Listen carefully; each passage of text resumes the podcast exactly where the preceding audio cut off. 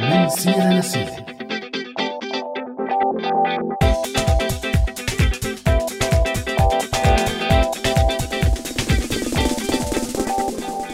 عم تسمعوا راديو سوريالي وببرنامج من سيرة لسيرة. أسعد الله أوقاتكم مستمعينا منرحب فيكم بحلقتنا يلي ممكن تكون بتحكي عن كتير مننا نحن السوريين يلي برا أو يلي جوا سوريا. فحلقتنا عن العادات والتقاليد واختلافها. فاليوم ما في سوري إلا عنده صديق أو قريب لاجئ أو مغترب أو على الأقل غير مكان إقامته ليشوف الفروق بالعادات والتقاليد. بصراحة صدمة حقيقية تغيير المكان من دولة لدولة وخاصة بظروف مثل الظروف السورية. بس بما أنه الشعب السوري السوري عفوا بالعموم شديد الانتقاد فهو بلش بالانتقاد مباشرة وانتقد اللاجئين الثانيين واللاجئين التانيين كمان انتقدونا همام إيه كله انتقد كله وانضاف لهذا الشيء انتقاد المجتمعات المضيفة. وكل هذا الانتقاد بيجيكي ببوستات شفناها كلاتنا بجروبات مغلقة أو بين الأصدقاء. ومن جهة تانية طلعت فئة من اللاجئين يلي مستعدة تدافع عن بلدان اللجوء. تقول يا عيني ولدانين وربيانين بهي البلاد. مع إنه أهل البيت نفسهم بيواجهوا نقد لبلدانهم. بس خيو ثقافة شو بدك تحكي؟ المهم حلقتنا اليوم عن عادات منحبها وعادات ما منحبها.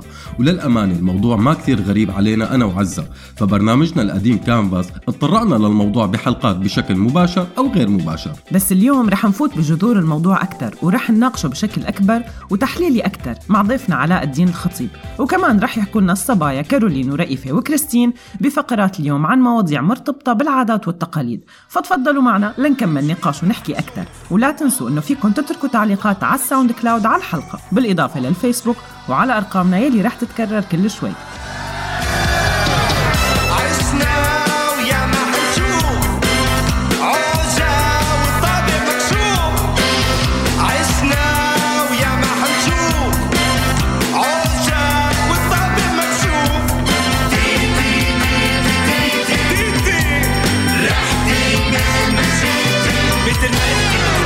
عشنا ما حنشوف يا ما حنشوف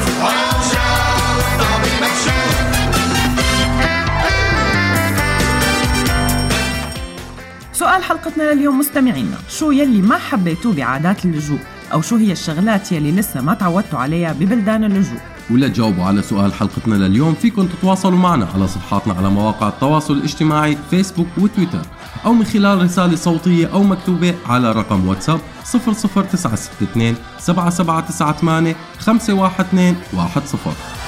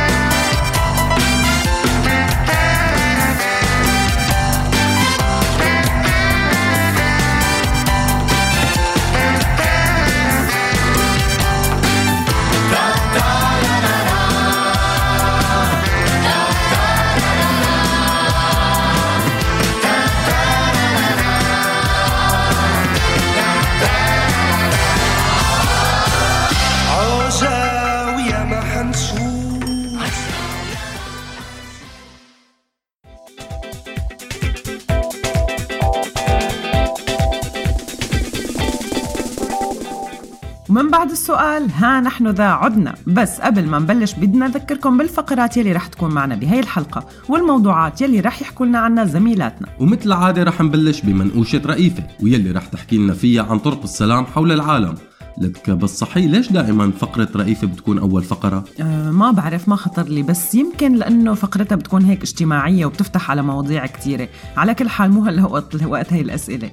الفقرة الثانية بحلقة اليوم مستمعينا رح تكون مع كريستين والصحة ومواضيع عن الفرق بين العلاج بين الشرق والغرب. وكارو رح ترجع لنا بفقرة جديدة من ليرة ورا ليرة لتحكي لنا عن فوائد الضرائب. دخلك همام ليش في فوائد للضرائب؟ والله هلأ بنشوف روحي هلأ أنت على الفقرة اللي بعدها نشوف طيب وأكيد ضيفنا بفقرة شو قولك رح يكون الأستاذ علاء الدين الخطيب. يلي رح نحكي معه بموضوع الحلقة عن العادات واللجوء والسياسة وأكثر بس هلأ صار دور رئيفه خانم وكيف منسلم على بعض حول العالم؟ رئيفه جاهزة هما؟ دائما رئيفة جاهزة على فكرة.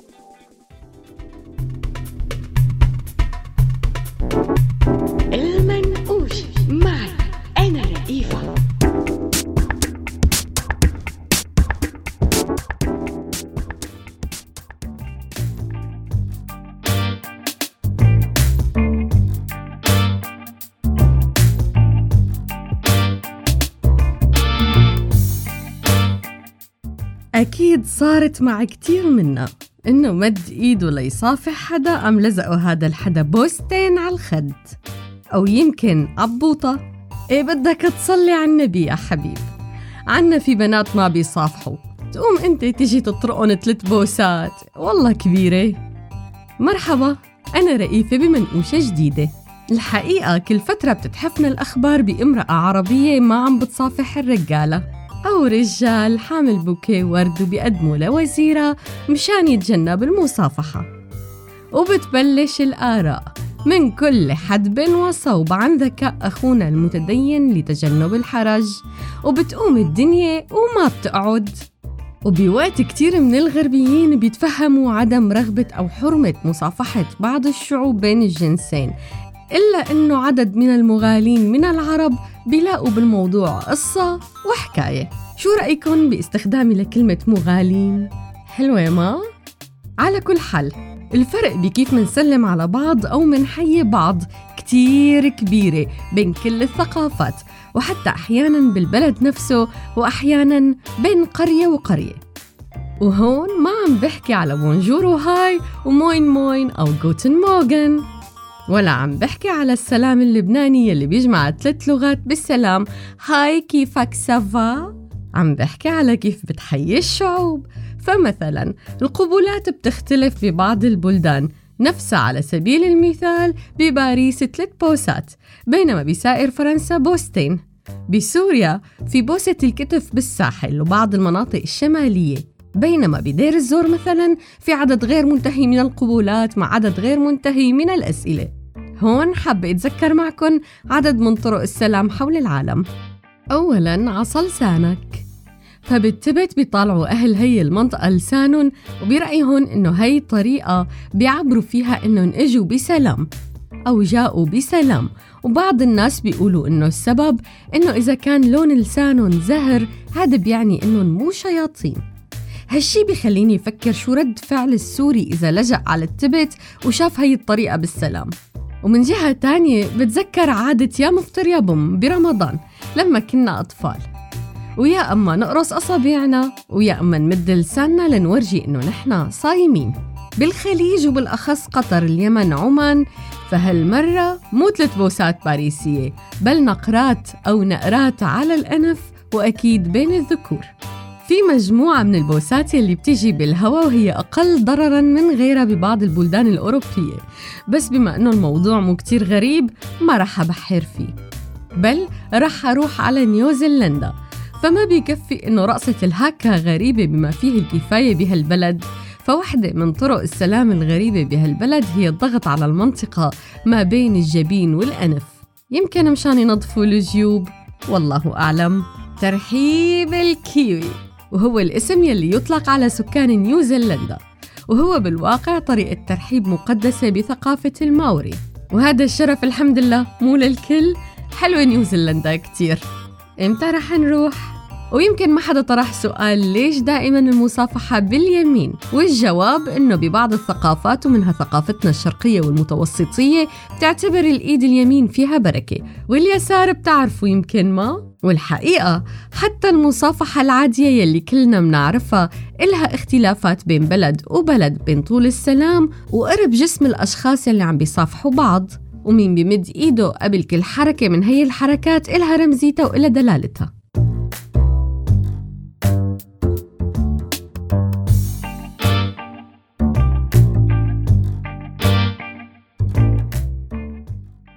ومن منطقتنا منروح على زيمبابوي والموزمبيق. فهونيك أحد طرق المصافحة هو التصفيق كنوع من أنواع الترحيب. الحقيقة حلوة هي الطريقة وبقترح عليكم تشوفوها على اليوتيوب باستخدام كلمات مفتاحية أجنبية بيطلع لك فيديوهات أهضم بكتير. ماليزيا بيشبه عندهم السلام نوع من أنواع السلام عنا بالمنطقة. وفيها بيحطوا إيدهم على قلبهم وهي نحن عنا بنستخدمها بمعنى واصلة. الحقيقة عدد الدراسات والمقالات اللي بتحكي عن الموضوع كتير كتيرة. بس عم بنحاول ننقي منها الأميز بما يناسب وقت الفقرة.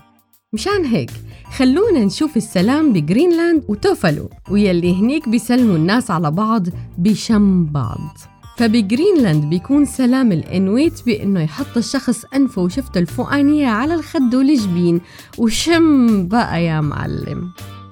من فترة بعد ما أعلن جو بايدن نائب الرئيس الأمريكي السابق إنه بده يترشح للانتخابات الأمريكية الجاية طلعت عليه نص فضيحة. بتقول إنه كان يشم بعض الناس لما يصافحون خلال المناسبات. يمكن هلأ عرفنا السبب. ويلي هو إنه عم بيمارس طقس من جرينلاند. هلأ أنا خلصت فقرتي بس بدي أقترح عليكم تشوفوا كمان طرق سلام تانية مثل كمبوديا والهند واليابان ولاوس وتايلاند.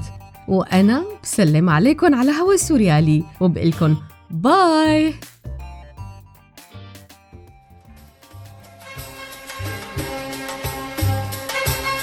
سلم عليها. يا هوا واحكي لها قلبي هوى. سلم عليها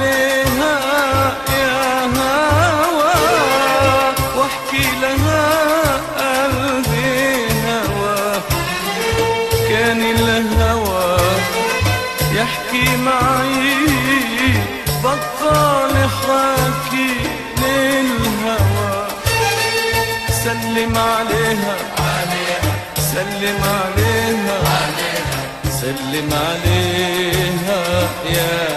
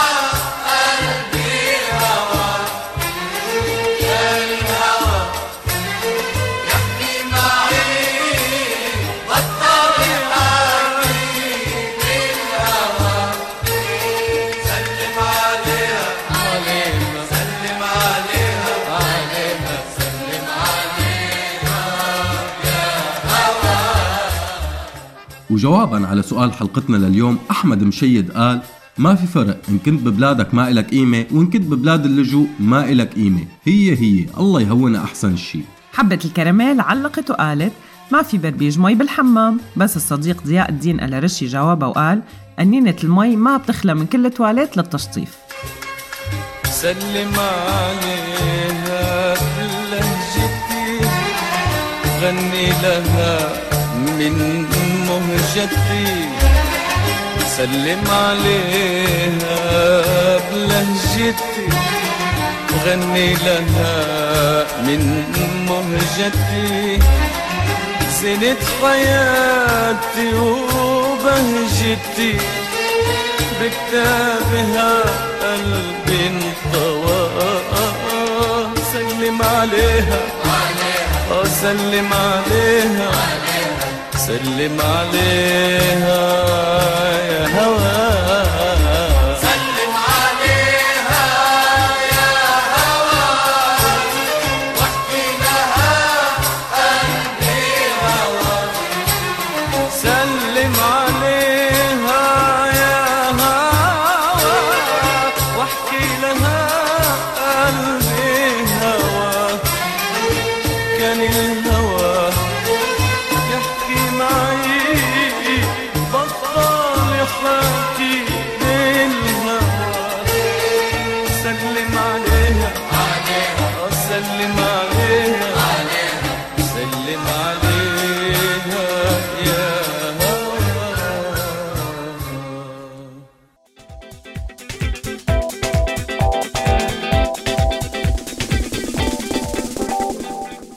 ورجعنا لكم مستمعينا أنتم عم تسمعونا على هوانا الافتراضي هوا راديو سوريالي وحلقة اليوم من العادات والتقاليد بين بلداننا والبلدان يلي انتقلنا عليها والفروق والأشياء الغريبة وشو يلي ما حبيناه وشو يلي حبيناه. فجأة لقينا حالنا بمجتمعات غريبة. كنا ناكل بين التنتين ونص والثلاثة لقينا حالنا عم ناكل 12 الظهر. كان مخلل الخيار الصغير موجود بكل بيت وعلى كل طاولة. صار المخلل شغلة منروح عند محلات متخصصة لنشتريها. والغريب إنه مخلل الخيار الصغير مو موجود عند إخوتنا المغاربة بل موجود عند أولاد عمومتنا اليهود أو أولاد بنات عمة أخت ستنا الأتراك.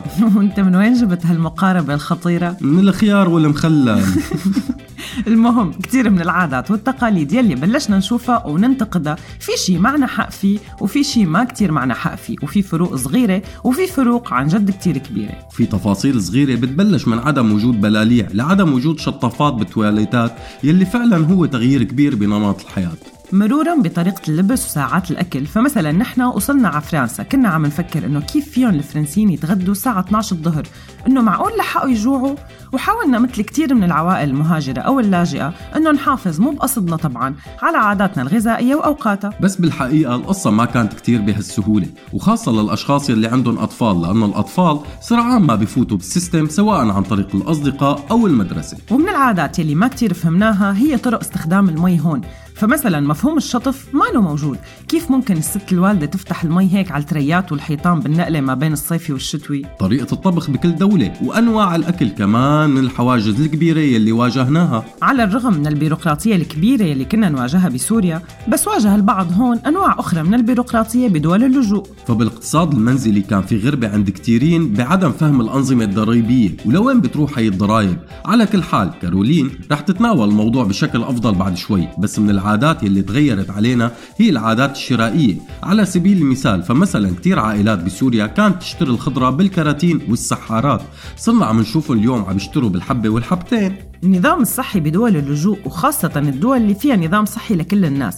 بيفرض كمان نمط مختلف. فبسوريا مثلا كان الواحد يروح عند الدكتور بكل بساطة أو يروح على الإسعاف حتى لو جرح بسيط. بس أوقات الانتظار أحيانا ببعض المستشفيات هون بياخد وقت. أما مواعيد الدكاترة يلي بيشلفك لبعد شهور أحيانا هو أمر كتير مستغرب بالنسبة لنا أما السبب فهو طريقة ترتيب الأولويات المختلفة عند كل شعب. لا تخليني بلش أحكي عن الانتظار والمواعيد مشان الله. لك موعد مشان تصليح بسكليتي أخذ معي مدري كم أسبوع. على كل حال أخذنا وقت لنفهم كيف الوقت بيمشي هون. والحقيقة هذا الشيء خلى في كسر بكتير من الصور يلي حفظناها براسنا أو شكلناها براسنا عن الشعوب الأوروبية. على كل حال شو أسباب هي التغيرات وكيف منختلف عن بعض وأسباب اختلافنا؟ كل هذا رح نناقشه أكثر مع ضيف الحلقة وببقية فقرات البرنامج. فخليكم معنا. وجوه سورية معي أنا عزة.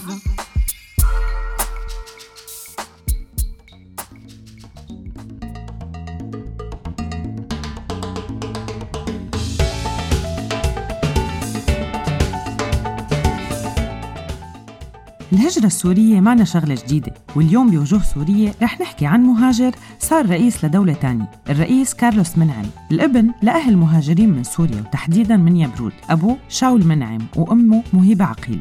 ولد الرئيس منعم بقرية صغيرة اسمها أنيلاكو بمقاطعة لاريوخا وبعد تخرجه من جامعة كوردوبا كمحامي صار من مؤيدين خوان بيرون يلي منعرفه من فيلم إيفيتا تبع مادونا وغنية Don't Cry For Me أرجنتينا. تظاهر من أجل السجناء السياسيين واعتقل بسنة 1957 والتهمة كانت مساندته للثورة ضد دكتاتورية بيدرو يوجينو أرامبورو. شغل منعم بالبداية منصب حاكم لاريوخا بين 1973 وسنة 1979 وفاز بالانتخابات الرئاسية بسنة 1989 بعد حملة انتخابية ركزت على حقوق الطبقة العاملة ولما استلم الرئاسة كانت الأرجنتين عم تمر بأزمة تضخم وركود اقتصادي كبيرة.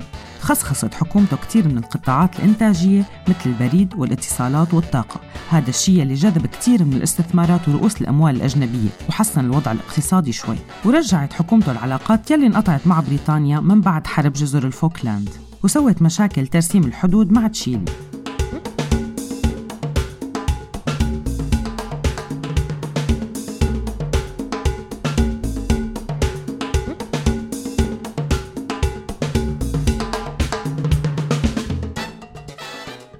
بالستينات سافر لسوريا وتجوز هنيك سليمة فاطمة جمعة وهي سورية أرجنتينية واستمر الزواج لحتى سنة 1991 وبعدها تزوج سيسيليا بولوكو من سنة 2001 لحتى 2007 ورغم أنه اسمه كارلوس بس سمى بنته سليمة ماريا إيفا. اسم بيرمز لكتير من الأشياء جذوره السورية واحترامه لإيفا بيرون زوجة الرئيس يلي وقف معه بالثورة. بنته يلي لعبت دور السيدة الأولى بالمناسبات الرسمية حتى نهاية رئاسة أبوها.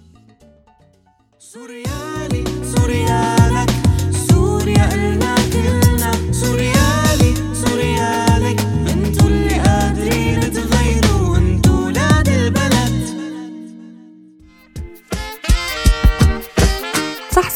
معي أنا كريستين.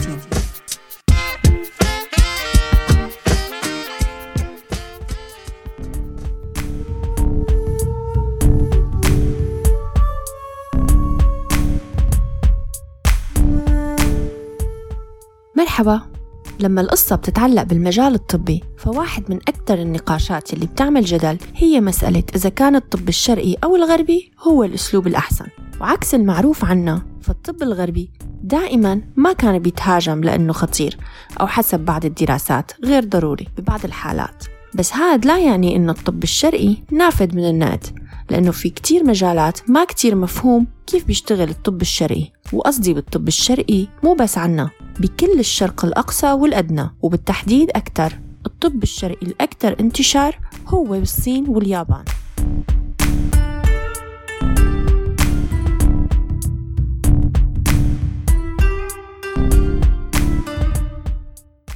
بدراسة بشبكة يو اس الأوروبية بيتوضح معنا الموضوع أكثر فالطب الغربي أو المسمى بالطب الأرثوذكسي ويلي بيكون عن طريق علاج أعراض المرض باستخدام الأدوية الموصوفة والعمليات الجراحية وأشكال مختلفة من العلاج والإشعاع والمواد الأخرى يلي بتأدي لتشخيص المرض أو علاجه.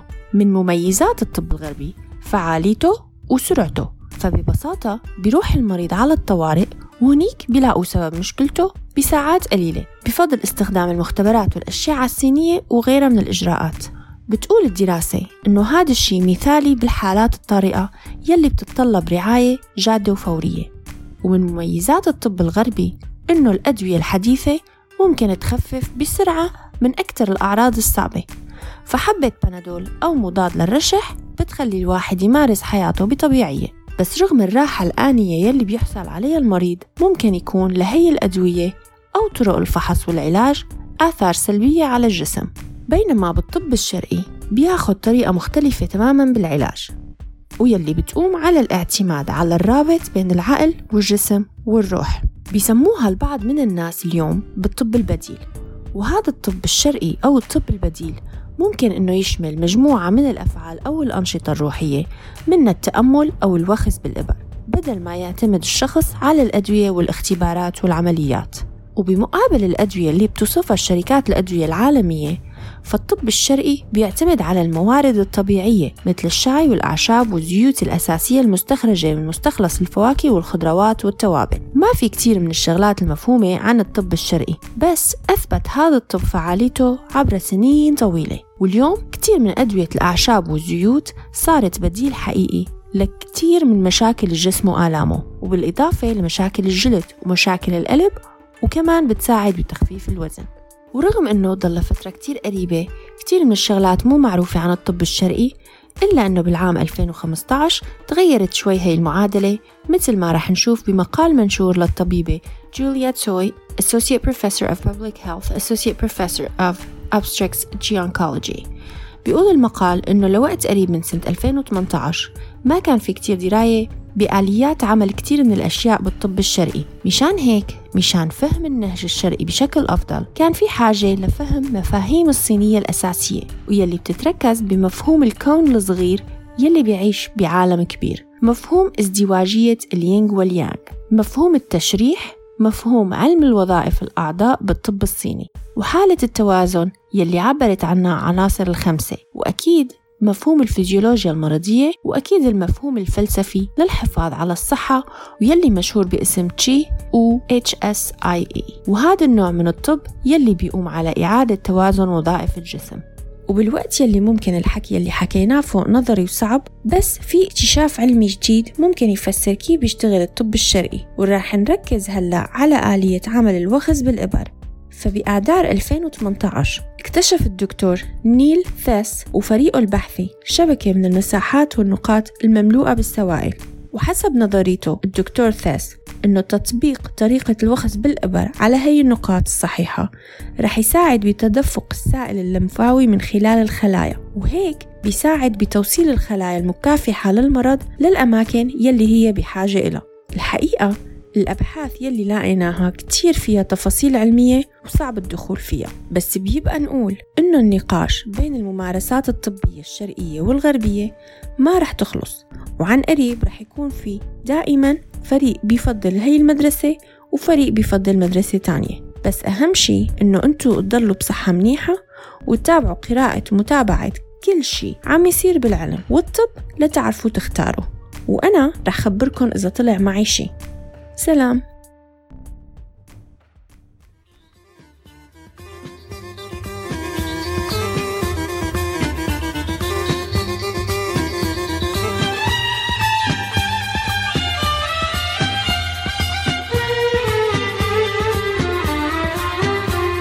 صيدلي يا صيدلي يا صيدلي بدي دواء إلها وبدي دواء صيدلي يا صيدلي يا صيدلي.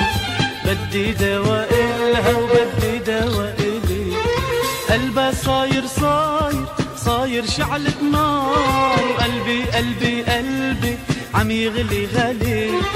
قلبها صاير صاير صاير شعلة نار قلبي قلبي قلبي عم يغلي غلي. عم يغلي عم يغلي عجلي يا صيدلي وعم يغلي عم يغلي قلبي يا صيدلي صيدلي يا صيدلي يا صيدلي بدي دواء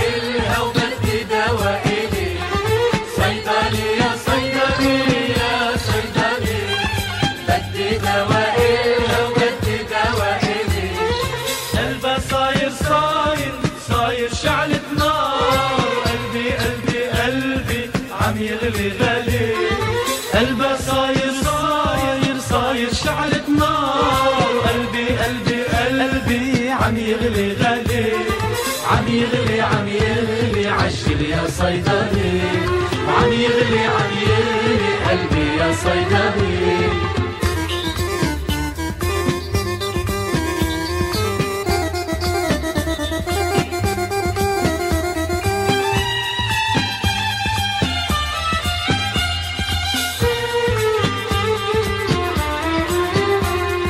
نحنا جينا جينا تداوينا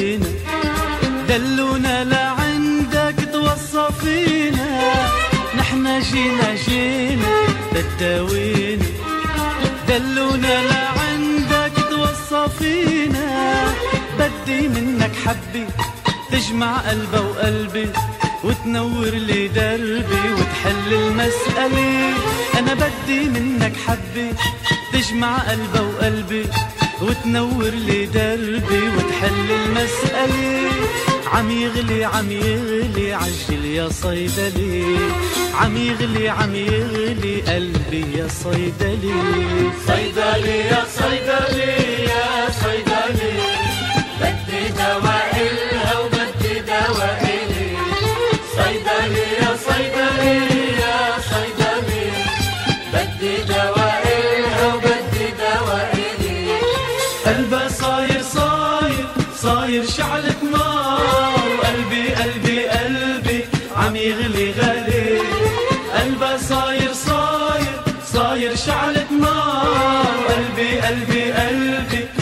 يغلي غلي عم يغلي عم يغلي عجل يا صيدلي. عم يغلي عم يغلي قلبي يا صيدلي. الصديقة رانيا المصري تواصلت معنا وعلقت على الموضوع وقالت الخضار والفواكه هون لسه بتحسهم ما لهم طعمة. أما الصديق حسن أصلان من تركيا كمان عنده رأي بالموضوع فقال شرب الشاي يفضى عرضهم إذا ما بيبيعوا. آيا صوفيا مشان كاسة شاي. بس أحمد من تركيا كمان وعنده رأي تاني. والله صرت مثل الأتراك وبحب الشاي أكتر منهم. بس لساتني بقوم للبنت وللختيار عن الكرسي بالمترو بعكس إخواتنا الأتراك. كل اللي شافونا ما عرفونا. خيالاته عم تمرق فكرونا. ساعدنا بتسعدنا اجمعنا ولا تشردنا. بيكفي شو نوعدنا وشو حملنا غالي. يابا ساعدنا بتسعدنا اجمعنا ولا تشردنا. بيكفي شو نوعدنا وشو حملنا غالي عم يغلي عم يغلي قلبي يا صيدلي. عم يغلي عم يغلي عجل يا صيدلي. صيدلي يا صيدلي يا صيدلي. بدي دواء إلها وبدي دواء إلي صيدلي يا صيدلي يا صيدلي. بدي دواء إلها وبدي دواء إلي قلبها صاير صاير صاير شعلة نار وقلبي قلبي قلبي عم يغلي غلي. قلبها صاير صاير صاير شعلة نار وقلبي قلبي قلبي عم يغلي غلي. عم يغلي عم يغلي عجل يا صيدلي. عم يغلي عم يغلي قلبي يا صيدلي. عم يغلي عم يغلي عجل يا صيدلي. عم يغلي عم يغلي قلبي يا صيدلي.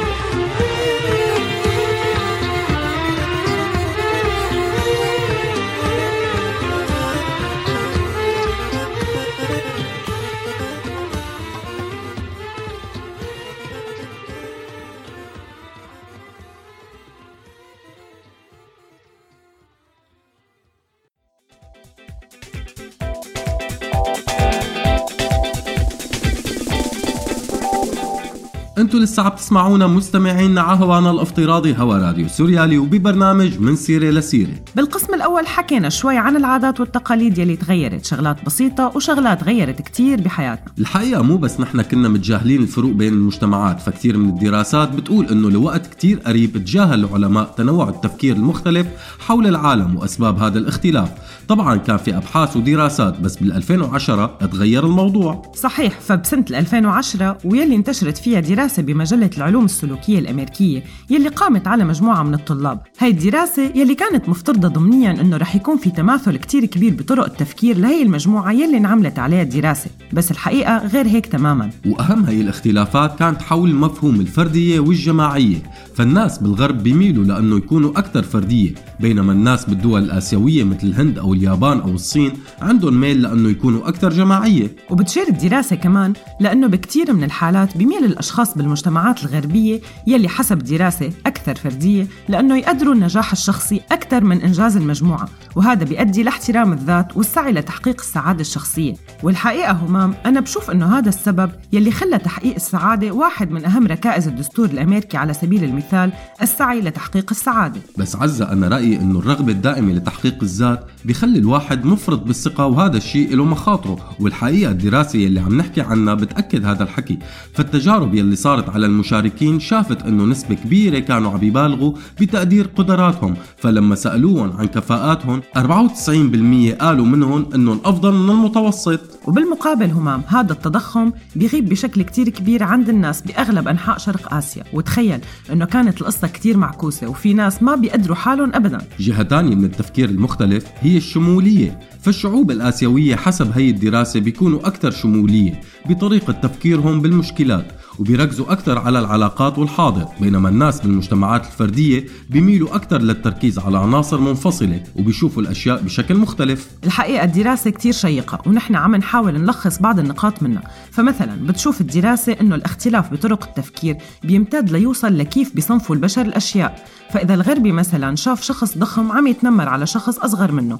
الغربيين بيشوفوا الشخص متنمر أو شخص ضخم عم يضرب شخص صغير. بينما الجزء الثاني من الأشخاص يلي تمت عليهم الدراسة من الشرق فبيحطوا احتمالية أنه يكون الشخص الأكبر هو أب أو مدير وبيحاولوا دائما يلاقوا مبررات. الشيء الغريب إنه طريقة التفكير بتمتد لكيف منشوف الأشياء حوالينا فبدراسة من جامعة ميشيغان بتقول إنه المشاركين من شرق آسيا بيميلوا لأنهم يقضوا وقت أكثر بالبحث بخلفية الصورة ليقدروا يحددوا السياق بينما بيميل الناس بأمريكا على التركيز على الموضوع الرئيسي بالصورة. ودراسة تانية شافت أنه الفروق ممكن نشوفها برسومات الأطفال بين اليابان وكندا وهذا الشيء بيأكد أنه الطرق المختلفة بالرؤية بتظهر بسن مبكرة للغاية. والحقيقة أهمية هي الدراسة بتأكد أنه هي الفروق والتغيرات ما انها سببها وراثي لأنه الأدلة بتقول أنه العادات والتقاليد وطريقة كيف منشوف العالم حوالينا مكتسبة وهذا الشيء بتبين من دراسة تانية عملها أليكس ميسويدي من جامعة إكستون. مع بعض الأسر البنغلاديشية يلي عايشة بشرق لندن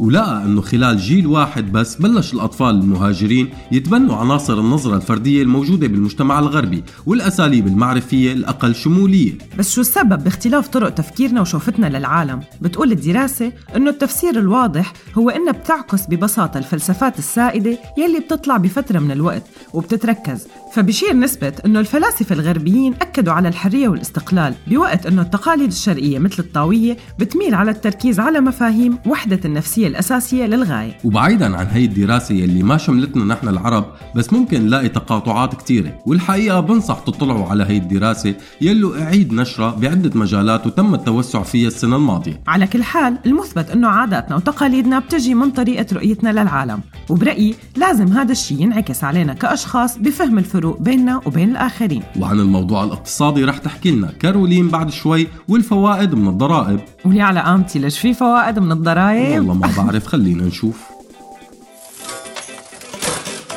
ليرة ورا ليرة معي أنا كارولين.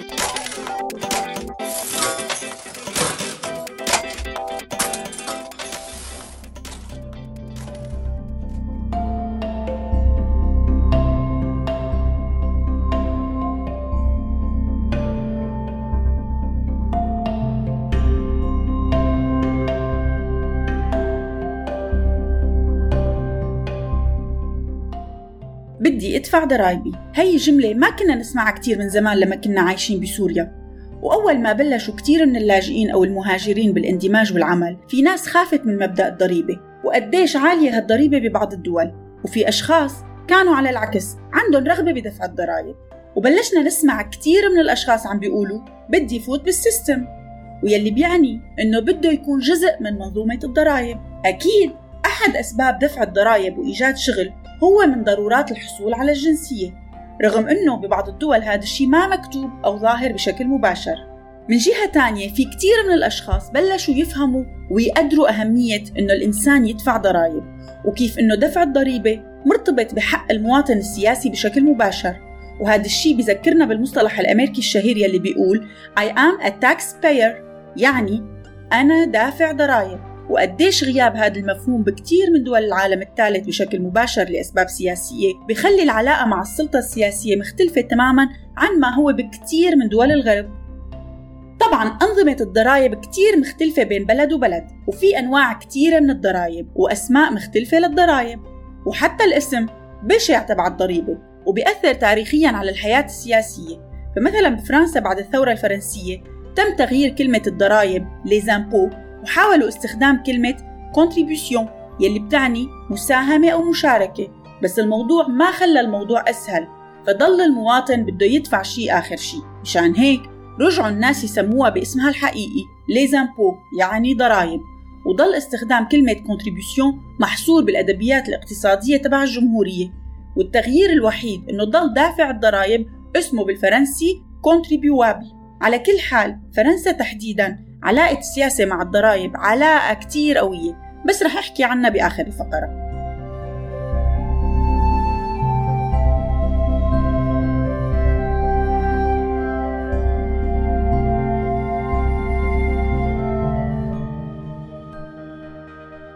بس قبل لمحة عن الضرائب يلي دفعناها عبر التاريخ كبشر.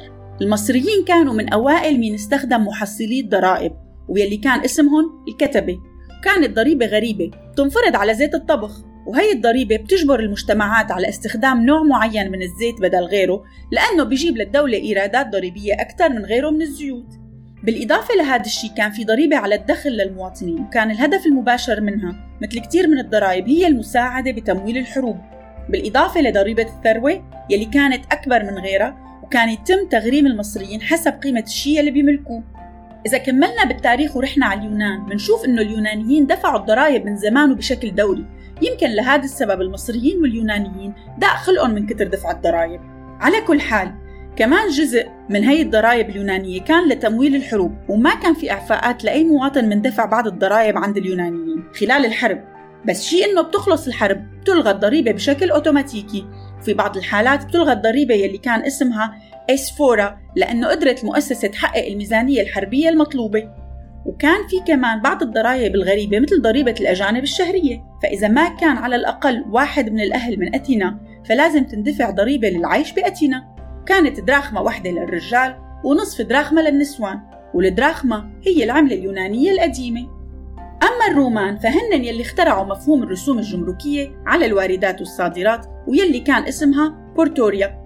واشتهر عبر تاريخ روما القيصر أغسطس يلي ما كان بس زعيم روماني كبير بزمن الحرب بل كان مشهور باستراتيجيته الضريبية. فمثلا هو يلي بلش ضريبة الميراث ويلي كانت تبين أثرها المهم والكبير مع التقدم بالتاريخ ويلي هو إعادة توزيع الثروة. بس الهدف المعلن بوقتها كان توفير صناديق التقاعد للجيش. كانت الضريبة بنسبة 5% من كل الورثة. العلاقة بين الضرائب والحروب موضوع طويل بالتاريخ. مثل ما شفنا بالعصور الوسطى اشتهرت حرب المية سنة بين فرنسا وإنجلترا وكانت بدايتها بسبب تمرد على الضرائب المرتفعة بمقاطعة أكيتين. مطرح مساكن عمره حاليا يعني. بالإضافة لهي الضريبة في ضريبة حرب تانية صارت بال 1800 واللي كانت أول ضريبة على الدخل والسبب وراء هي الضريبة الوضع السياسي الصعب مع نابليون.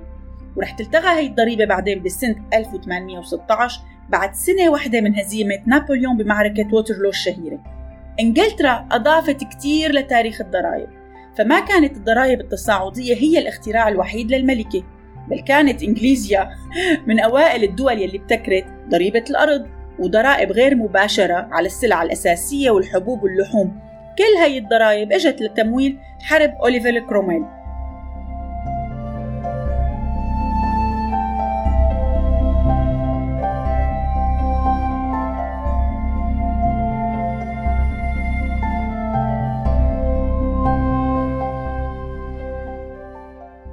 الحقيقة تاريخ كتير طويل وبيقدم كتير قصص بس رح نوقف هون لنستخلص نتيجة صغيرة.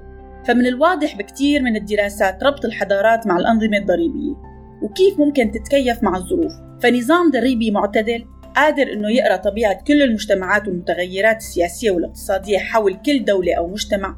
كان السبب دائما بنهوض الحضارات وصعودها.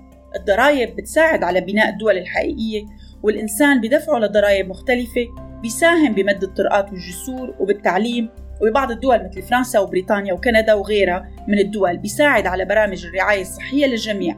وأكيد الضرائب بتروح مشان نتأكد من سلامة الأكل والشرب وأكيد ضمانات قانونية للشركات والموظفين بالإضافة للحدايق. بعيدا عن كل هاي الضرائب كان وما زال إلها أثر صعب على الناس وبتتحرك الناس للتخلص من بعد هاي الضرائب أو تعديلها.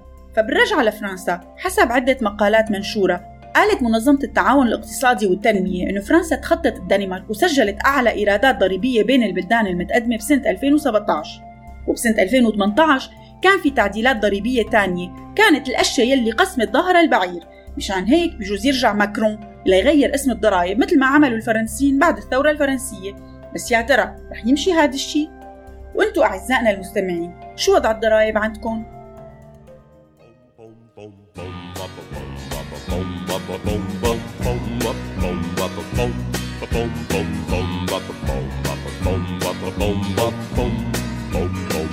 I feel so good come payday.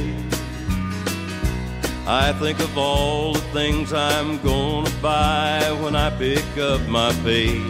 Don't you know? But then they hand me that little brown envelope.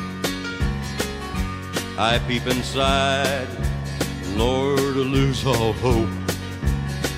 Cause from those total wages earned down to that net amount that's due, I feel a painful sense of loss between the two. Mm, federal tax. There goes that bracelet for her arm. Mm, county tax. There goes that new fence for my farm. Income tax. There goes that brand new Pontiac. Mm, Withholding tax. There goes the shirt right off my back. You can dream about a honeymoon for two. You can dream, but that's about all you can do. Cause by the time old Uncle Sam gets through with you, you can buy her a pair of hose, a little powder for her nose, and take her down to Sloppy Joe's for beer and stew. Them are the facts. After tax, you can dream about vacations in the sun. You can dream, but you can't never have one. Cause by the time your good old Uncle Sam gets done, you've got just enough for gas to see them city limits pass. And if you get back home fourth class, I'd say you've won. Federal tax. There goes that bracelet for her arm. Mm, county tax. There goes that new fence for my farm. Mm, luxury tax. Send back that shortwave radio. Mm, insurance tax. Cancel that trip to Mexico. Mm, State income tax. Forget that brand new Pontiac. Mm, Withholding tax. There goes the shirt right off my back.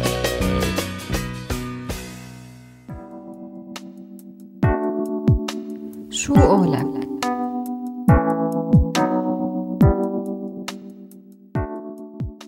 ضيفنا بحلقة اليوم هو السيد علاء الدين الخطيب كاتب وباحث بالشأن السوري. السيد الخطيب هو مؤسس بيت السلام السوري يلي بيحاول من خلاله يبعث رسالة لترسيخ السلام. وإرساء منهج عقلاني علمي تنويري بقراءة العالم بواقعه وتاريخه ببشره وأديانه وأيديولوجياته خارج أوهام نظرية المؤامرة. الكاتب والباحث بالشأن السوري السيد علاء الدين الخطيب أهلا وسهلا فيك ضيف عزيز ببرنامج من سيرة لسيرة على هوا راديو سوريالي. أهلا وسهلا فيك أستاذ علاء.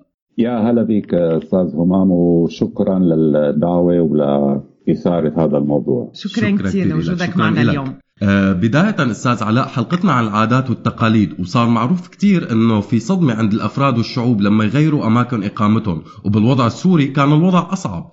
آه كيف ممكن حكومة الدول المستضيفة آه، تخفف عفوا من هي الصدمة والاختلاف بالعادات والتقاليد؟ وهل في شيء بيجي على عاتق اللاجئ نفسه؟ آه، بالواقع بالبداية آه، اسمح لي إنه نتفق شوي آه، على تعريف العادات والتقاليد.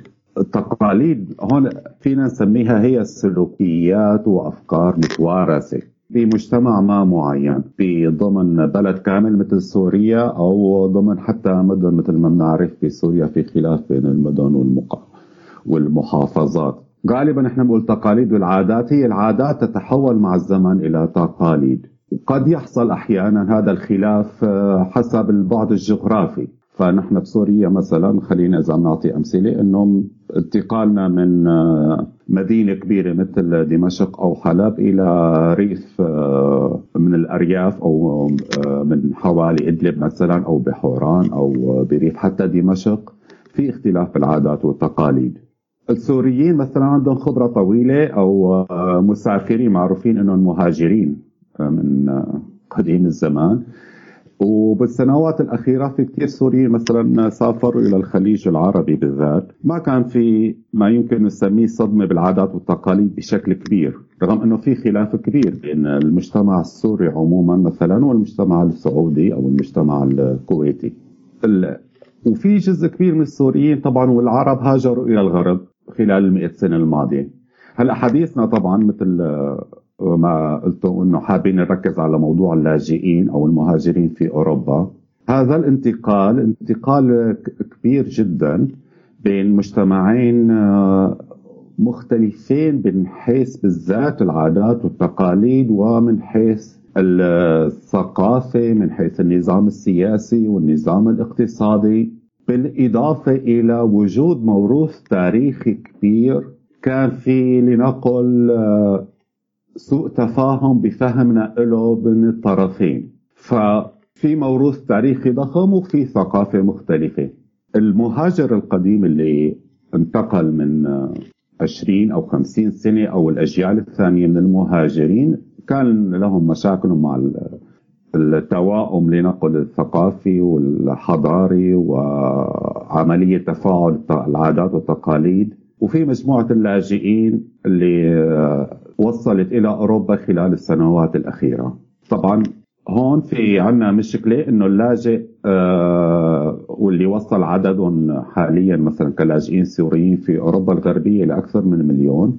لم يكن قرار السفر قرار آه لنقل قرار فردي اتخذه بهدوء وحضر آه نفسه نفسيا ومعنويا وماديا. هذا كان آه قرار مفاجئ أو قرار إجباري على غالبيه المليون سوري بالإضافة طبعا ل آه، عدد كبير أصلا متواجد مثلا إذا كنا عم نحكي عن العرب من العراق ومن شمال إفريقيا موجودين في الغرب وفي منهم اتوا خلال السنوات الأخيرة أيضا.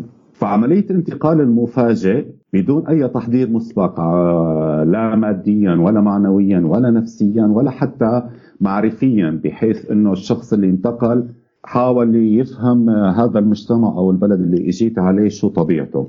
طبعا هذا بده يؤدي حكما إلى نوع من الصدمة أو المفاجأة. وللطرفين نحن نذكر كيف كانت عملية بيسموها موجة اللجوء بال 2015 2016 أعداد هائلة مئات الآلاف دخلت على أوروبا. فالصدمة كانت وقتها للطرفين. والطرفين حتى بشروط مختلفين جدا. اللاجئين إجوا بغالبيتهم بشروط آه، نفسية ومادية آه، صعبة جدا. آه، هربوا من حرب مدمرة هربانين من خوفا على حياتهم مع أطفالهم. الخوف من المستقبل مسيطر عليهم وبدون غالبيتهم بدون إمكانيات مادية. بينما طبعا اجوا على مجتمع باوروبا الغربية. نحن ضمن التصنيف الحالي بنقول إنه المجتمعات الغربية تعيش بافضل حالات الإنسانية بالعالم نسبيا من حيث طبعا الاستقرار والحالة المادية والحالة النفسية. فليس فقط اختلاف الثقافة واختلاف العادات والتقاليد بل أيضا حتى اختلاف الحالة بين حدين متطرفين. إنسان مرتاح نسبيا جدا وإنسان منهك من كل النواحي وتقابلوا خلال فينا نقول بالنسبة لعمر التفاعل بين المجتمعات خلال ثواني التقوا مع بعضهم بنفس المكان وبنفس الزمان. هلا عملية التوافق أو التفاعل بين الطرفين من حيث التعامل الإنساني على المستوى الفردي كأفراد مع بعضهم و من حيث ال- التعامل الجماعي كمجموعات كبيرة. يعني نحن عندنا مئات آلاف وهون في عندي بأوروبا الغربية حوالي 400 مليون آه، مواطن موجودين.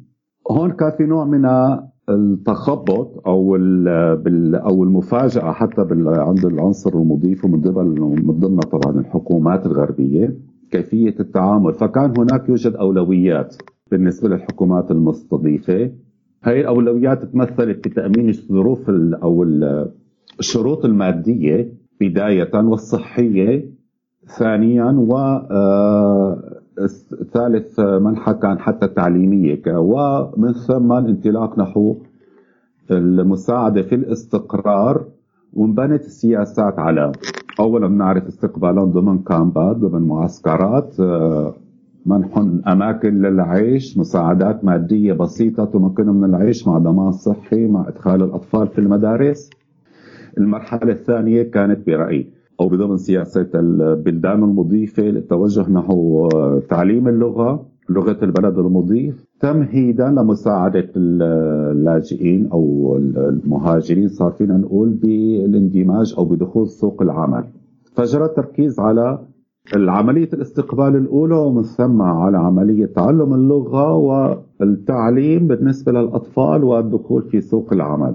وهذه كانت عناوين أساسية لعملية الاندماج أو لسياسة الاندماج. بالنسبة للتفاعل بقى هون الثقافي بحب يعني العنوان هو الأوسع التفاعل الثقافي واللي هو حصل على شكل أنا بسميها صدمة ثقافية. واللي جزء أساسي منها هو العادات والتقاليد المختلفة بين مجموعتين. ضمن هذا المنحى برأيي الحكومات الغربية آه، ما كان عندها سياسة واضحة للتعامل مع هذه مع هذه ال- المشكلة. ما ولحد الآن لم يتم وضع سياسة معين أو سياسة محددة للتعامل مع التفاعل الثقافي. طبعا هذا آه، له عدة أسباب آه، كثيرة بس هي باختصار طبعا حصول ال- الأمر بشكل مفاجئ مع أنه كان المفروض ما يكون مفاجئ ضمن الصراع السياسي. الناحية الثانية هي الوضع الداخلي نفسه الأوروبي والصراع السياسي اللي حاصل بين القوى السياسية ضمن أوروبا. فهلا أحد المشاكل الضخمة الموجودة في أوروبا حاليا هي صعود اليمين الأوروبي المتطرف والذي استفاد أو استخدم ورقة المهاجرين ضمن بروباغندا الإعلامية الشعبوية اللي شنها لكسب السلطه لكسب مواقع في السلطة السياسية وتمكن فعلا من تحقيق نجاحات. حابب سريعا بس أقول آه، شيء واحد. آه، صعود اليمين الاوروبي المتطرف استفاد واستخدم ورقة اللاجئين وساعدته بحملته الإعلامية لكن صعوده لا يعود ك- فقط إلى قدوم آه، حوالي الأربع ملايين لاجئ إلى أوروبا خلال السنوات من 2013 إلى 2018 هذه كانت ورقة سياسي استخدمها لكنها ليست السبب. صعود اليمين أقدم من هيك. آه، أستاذ علاء هل بتعتقد إنه الصورة يلي كونتها المجتمعات الغربية سلبا أو ايجابا عننا آه، بسبب الدين والسياسة هي أحد أسباب عدم اندماج جزء كبير من الأشخاص بالبيئات الجديدة؟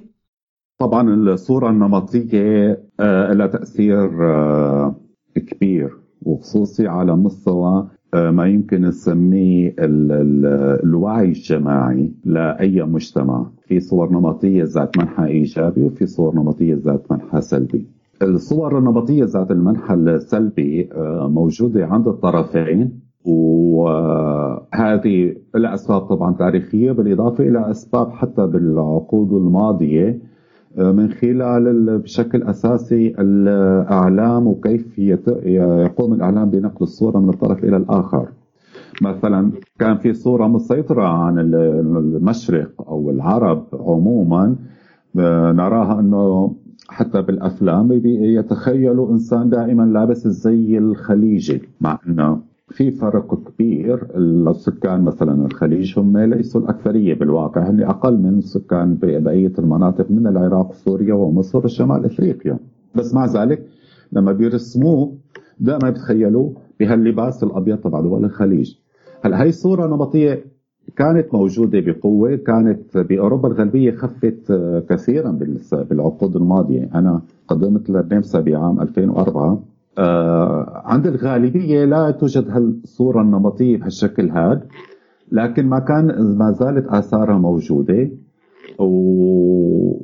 ومثل العادة آه، الدول أو الشعوب تسمع عن الدول الأكثر تقدما وقوة مما تسمع عن الشعوب الأقل منها آه، تقدما أو أكثر منها فقرا. يعني الأوروبيين بيعرفوا أكثر بكثير عن دولهم هن نفسها بيعرفوا أكثر بكثير عن الولايات المتحدة الأمريكية مثلا لأن أقوى منهم وأغنى. بيعرفوا عن السوفييت أو الروس لأنه تكلم تاريخ طويل معهم. بيعرفوا بعدين أقل عن جيرانهم بحول البحر المتوسط العرب والمسلمين وهكذا. مثل ما نحن كعرب مثلا آه، ما بنعرف شيء تقريبا عن دول آه، أفريقيا أو دول أمريكا اللاتينية. لأنه مثل حالتنا بس بنعرف أكثر عن ألمانيا وأمريكا. هل الجهل من الطرفين؟ طبعا كان له دور وخصوصا إنه بدأت الأسئلة تظهر مع قدوم اللاجئين أو المهاجرين بهالشكل. لأنه قدوم اللاجئين على هالشكل مئات آلاف كان يتم تصويرهم ضمن فريم إطار عام. فما بنقدر هون الناس تقدر تشوف هي هون المشكلة. تقع إنه أنت لما بتشوف صورة تضم آلاف ماشية بالشارع وكانت بحالة مزرية من التعب والإرهاق في هون حصل بال عند الناس هون بدي اوضح شغلة أساسية جدا. ضمن المجتمع الأوروبي ضمن الشارع الأوروبي وباعتبار طبعا كنا هون عم نتفاعل وحتى من منطقيا بين الناس الجوهر الإنساني هو بحد ذاته نفسه عن كل الشعوب. فكان في عملية تعاطف هائلة وبأوروبا بالذات بأوروبا غير حتى أمريكا بعد الحرب العالمية الثانية ثقافة قيم حقوق الإنسان والمساواة بين البشر كانت هي الوازع الأساسي بين ضمن هالناس هي إنه نحن سنتقبل هؤلاء اللاجئين مهما كانوا. هذا كان رأي الأغلبية وهذا الشيء وجدناه بتفاعل مع قدوم اللاجئين. انه وجود صور نمطية كان أحيانا في مبالغة. آه، يمكن السوريين حسوا فيها إنه حتى الناس اللي جاية عم بتساعد بتلاقي بيسألك عن آه، أسئلة كثير يخاف إنه أنا ما بدي آه، أسيء لك أو انتهك التقاليد تبعيتك. ومعتقدين إنه كل شيء في اسمه تقاليد يبقى شيء آه، مقدس إنه انتبه ما تزعجه إنه شلون بدك آه، حتى على مستوى إنه كيف بدك تقعد تاكل أو تشرب أو آه، تلبس أو تتحرك. آه، هون الت- التفاعل هذا كان له آثار أحيانا إيجابية وكان له آثار سلبية ضمن هالصور النمطية.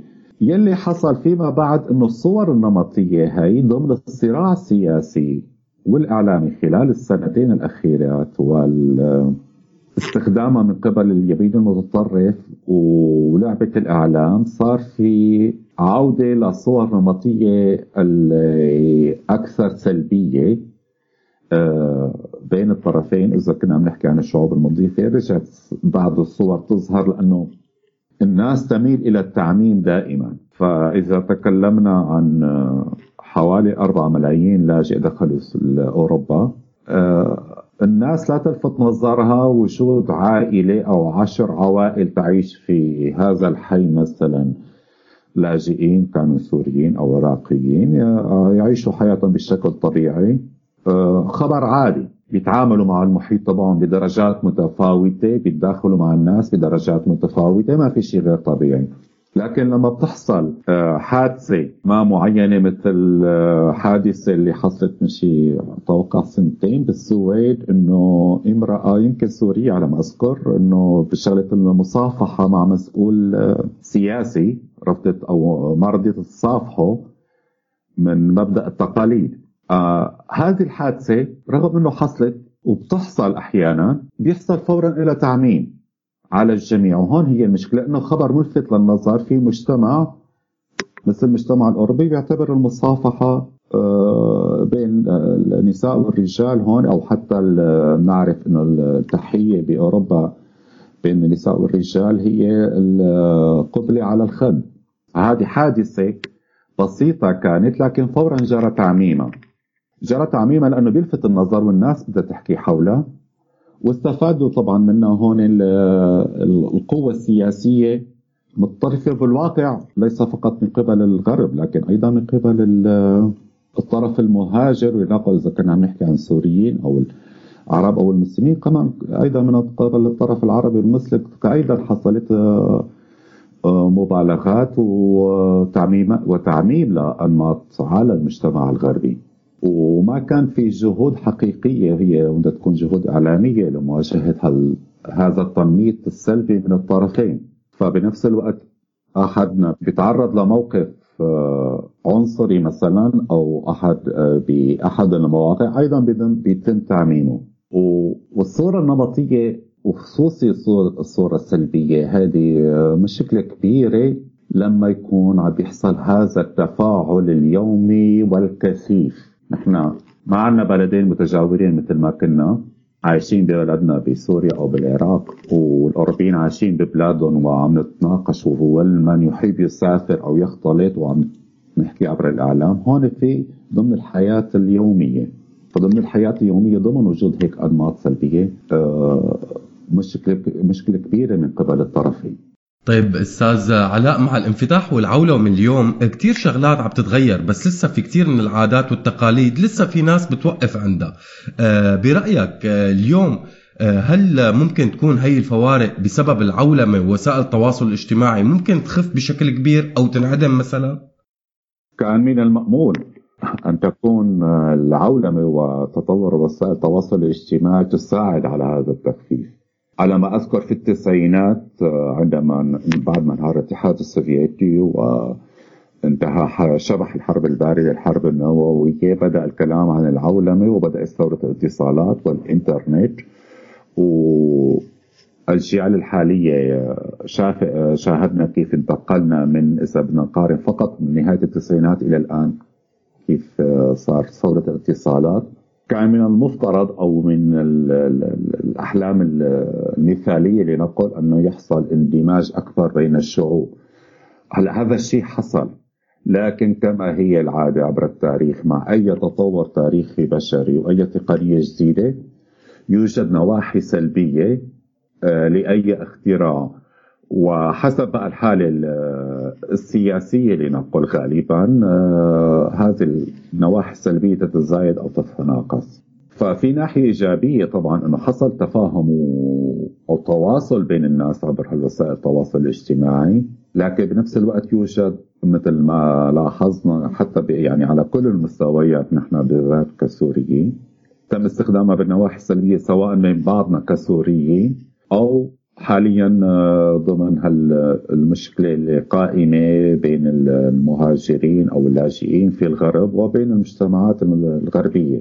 آه، وباعتبار هذه الوسائل هي وسائل آه، لنقل نوعا ما فوضوية لا يمكن ترتيبها أو الإشراف أو التحكم عليها ولأن الناس اللي آه، أكثر فعالية هي الناس الأكثر لنقل آه، مشكلة مع التفاعل الثقافي. يعني الإنسان العادي العايش بهدوء ومنسجم مع المحيط تبعه مع الناس الآخرين آه، لا يمارس نشاط حقيقي على وسائل التواصل الاجتماعي. من يمارسها تجد أنه على المستوى الغربي أو حتى على المستوى السوري.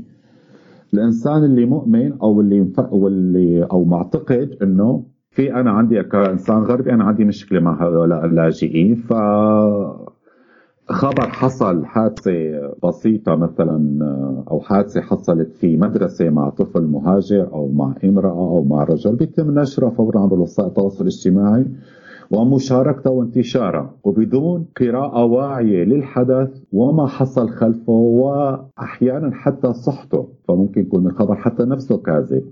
ومن ناحية ثانية بيناتنا كمهاجرين نجد انه. الأخبار الأكثر تداولا أيضا هي المشاكل السلبية اللي بتحصل مع ال... الأفراد.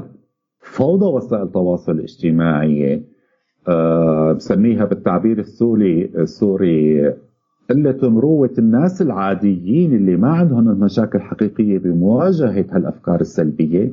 نوع من ال- الكسل نوع من الإحباط نوع من عدم الاكتراث. عطى المجال فينا نقول فقط للناس الضايجة إنه تتحرك. وبعض طبعا الجهات اللي عم تحاول تعمل بشكل إيجابي لشرح الشيء اللي عم يحصل. من ضمن هال التعميمات هي. فوسائل التواصل الاجتماعي إلى حدين وحاليا برأيي الناحية السلبية هي عم بتأثر أكثر وحتى هذا الشيء شفناه رغم إنه يعني بجوز خارج الموضوع بس لكنه أثره كان واضح على سفاح نيوزيلندا مؤخرا اللي هاجم المسجدين في نيوزيلندا. فباختصار بنيوزيلندا ما كان عندهم مشكلة لاجئين حقيقية ولا يوجد أصلا مشكلة مسلمين في نيوزيلندا أو حتى أستراليا. أخف بكثير من أوروبا الغربية. ومن خلال المانيفستو التقريري اللي هو كتبه بنفسه كل أفكاره كل أفكاره مستوردة عبر الإنترنت من اليمين النازي الجديد الموجود في أوروبا. وهو نفسه قام برحلة في أوروبا والتقى فيهم. فالإنترنت هون انتقلت من أقصى شمال الكرة الأرضية إلى أقصى جنوب في نيوزيلندا. نفس الشيء هلا حاليا موجود عندنا. للأسف أنه الطرفين ضمن الموضوع اللجوء أو الهجرة ما زال الطرفين يقرأ بلغته. حتى من يجيد لغة أهل البلد معظم معلوماته وانطباعاته مثلا نحن كعرب تلاقيه عم يقرا مواقع الإنترنت العربية وسائل التواصل الاجتماعي العربيه أكثر مما يقرأ مثلا بالألماني أو بالفرنسي أو بالسويدي ونفس الشيء موجود عند الغربيين. فهذا الشيء أثر برأيي بضمن نسبة وتناسب أكثر سلبية وهذا لا يعني إنه طبعا أنا ضده لا. لكن لابد عمل شيء ضمن هذا المجال. تمام. طيب أستاذ علاء نهاية آخر سؤال. هو نفس السؤال اللي طرحناه على مستمعي راديو سوريالي على صفحتنا على الفيسبوك. شو أكثر شيء صدمك بالعادات والتقاليد بين سوريا وبين الغرب؟ هلأ يمكن حضرتك ما يكون صدمك بس يمكن ما عم تقدر تتعود عليه لهلأ. ففي شيء تخبرنا عليه؟ في الواقع أنا يمكن قد أكون محظوظ طبعا إنه محظوظ بمعنى إني جيت بال 2004 كهجرة لنقل فكان عندي وقت إني شوي شوي أعرف على وين جاي وشو كان قراري. فعملية الصدمة بمعنى بصراحة الصدمة بمعنى الصدمة آه لم تكن ما فيني أذكر شيء معين. بس مثلا آه كنت متعود في سوريا الصبح لما أروح على الشغل إنه في شيء نص ساعة على الأقل أو ساعة لازم أعمل قهوة أنا والشباب والزملاء ونقعد نحكي آه بمواضيع ساخنة. قبل ما نقعد على المكتب ونبلش شغل. هون أول يوم عمل أنا أجيت أول يوم ثاني يوم الصبح كنت داخل على المكتب فتوقعت إنه نفس الشيء بقول لهم good morning صباح الخير. الجميع اللي آه صباح الخير مع ابتسامة ويرجع فورا لمكتبه. أنا أحسست بالإحباط. كان لازم تجي على فرنسا. بيقضوا لهم عشر دقائق قهوة وسيجارة بعدين بفوتوا على المكتب. طبعا هلا على فكرة طبعا في فرق فعلا يعني هو في فرق حقيقي مثلا ما بين ألمانيا ما بين النمسا ما بين فرنسا لا إيطاليا أو إسبانيا. الفروق كبيرة يقال تماما كل ما نزلت من الشمال الأوروبي إلى الجنوب الأوروبي بيحكوها على شكل نكتة إنه هذه المعايير الالتزام بالعمل الجدية تقل ما بين شمال ألمانيا وجنوب أوروبا بإيطاليا وإسبانيا. مية بالمية. والله هي ممكن تكون حلقة تانية على فكرة عن العادات والتقاليد المختلفة بأوروبا مو بين السوريين والأوروبيين. ممكن للو لمعد البرنامج. طبعا هذا موضوع كمان أيضا واسع و... طبعا أكيد. أكيد. 100% نهاية أستاذ علاء شكرا كثير لك وشكرا لوقتك وشكرا للمعلومات اللي أفدتنا فيها ويعطيك ألف عافية. شكرا لكم وشكرا لراديو سريالي وكانت فعلا فرصة حلوة إنه نتعرف على بعض ونحكي بهيك موضوع. تسلم يا رب. شكرا. نحن الأسعد أكيد. الله يخليك. تسلم. شكرا. يعطيك العافية أستاذ علاء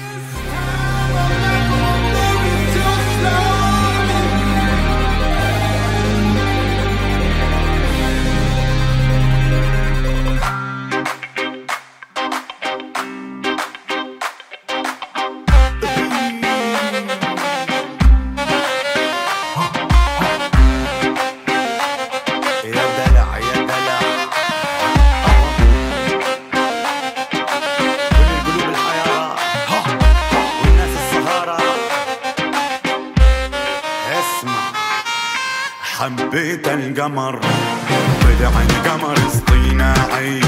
شميت الورد طلع الورد بلاستيكي. أنا أنا حبيت القمر. طلع القمر اصطناعي. شميت الورد طلع الورد بلاستيكي. تكتيكي تكا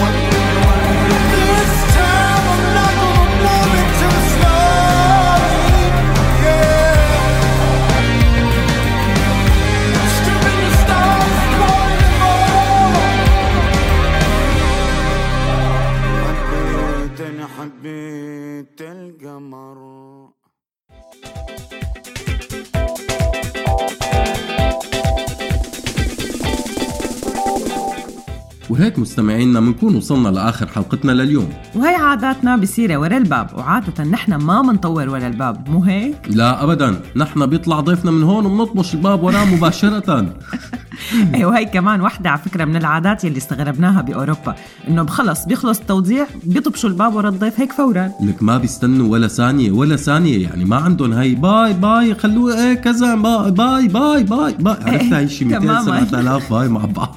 إيه لا هيك تماما. bye طج سكر الباب. بتعرفي يمكن السبب البرد والله ما بعرف. والله أنا ما بعرف. أنا براقب الضيوف لينزلوا هيك ليركبوا بالسيارة وبتأكد إنه كل شيء منيح. بس على فكرة هن لا وخاصة هدول جماعة فرنسا ها؟ لك لا لا هما أنا سألت كلهم هيك بأوروبا. لك معقول يعني قلة ذوق مثلا؟ لك ما بعرف هلا ليك خلص خلينا نودع المستمعين خلصنا بقى. هلا طلع معك أنا اللي عم أخر الحلقة هلا يعني؟ لك أكيد من عاداتنا مو بس التوديع ورا الباب كمان الخناق ورا الباب. المهم كالعادة الأسئلة ما بتخلص بمن سيرة لسيرة مستمعينا. فهل إنه العادات بتضل على حالها كل الحياة أم إنه في كتير أشياء بتتغير بحكم الزمن أو بحكم تدخل الثقافات وكتير من المؤثرات فعلى سبيل المثال للحصر الحجاب هو من أبسط هاي الشغلات يلي ممكن نطرح عنها هذا التساؤل. ما رح نحكي عن الفرق بين الحجاب بين أقصى الشرق وأقصى الغرب بل رح نحكي عن الحجاب الشامي. هذا الحجاب يلي عرفناه من الستينات وصار عرف وتقليد بالسبعينات لليوم تأثر بكتير من المؤثرات والحركات. بس هذا الحجاب اليوم ما بيشبه الحجاب الشامي التقليدي أو التاريخي للنساء بالشام وبالريف بنهايات القرن ال19 أو حتى بدايات القرن العشرين. مزبوط همام كانت ثيابهم مختلفة وكان في حجاب مميز لكل منطقة من مناطق الشام ولليوم في ناس بتتذكر حجاب أهل دوما وحجاب أهل حرستا والفروق البسيطة بيناتهم. بس السؤال كيف صار هذا التحول بالثياب؟ هل صار بشكل تدريجي ولا بشكل جزئي وشوي شوي؟ ومن جهة تانية الطربوش يلي كان ركن أساسي من أركان ثياب الرجال لسنين طويلة راح مع يلي راح من العادات والتقاليد. وبالتالي يلي بنكون مفكرينه مقدس وغير قابل للتغيير بيكون عم يتغير. بس أول سؤال كيف وليش بيتغير وتاني سؤال ليش الشخص بيتمسك بالعادات والتقاليد؟ نحن لهون قلنا يلي عنا وصار وقت نقول شكرا لكل مين سمعنا أو شارك معنا ونودعكم. وأنا بدوري بدي أقول شكرا لكم أنتم مستمعينا وشكرا لفريق الحلقة من إعداد وإخراج وبس وفريق التواصل الاجتماعي. باي. من سيرة لسيرة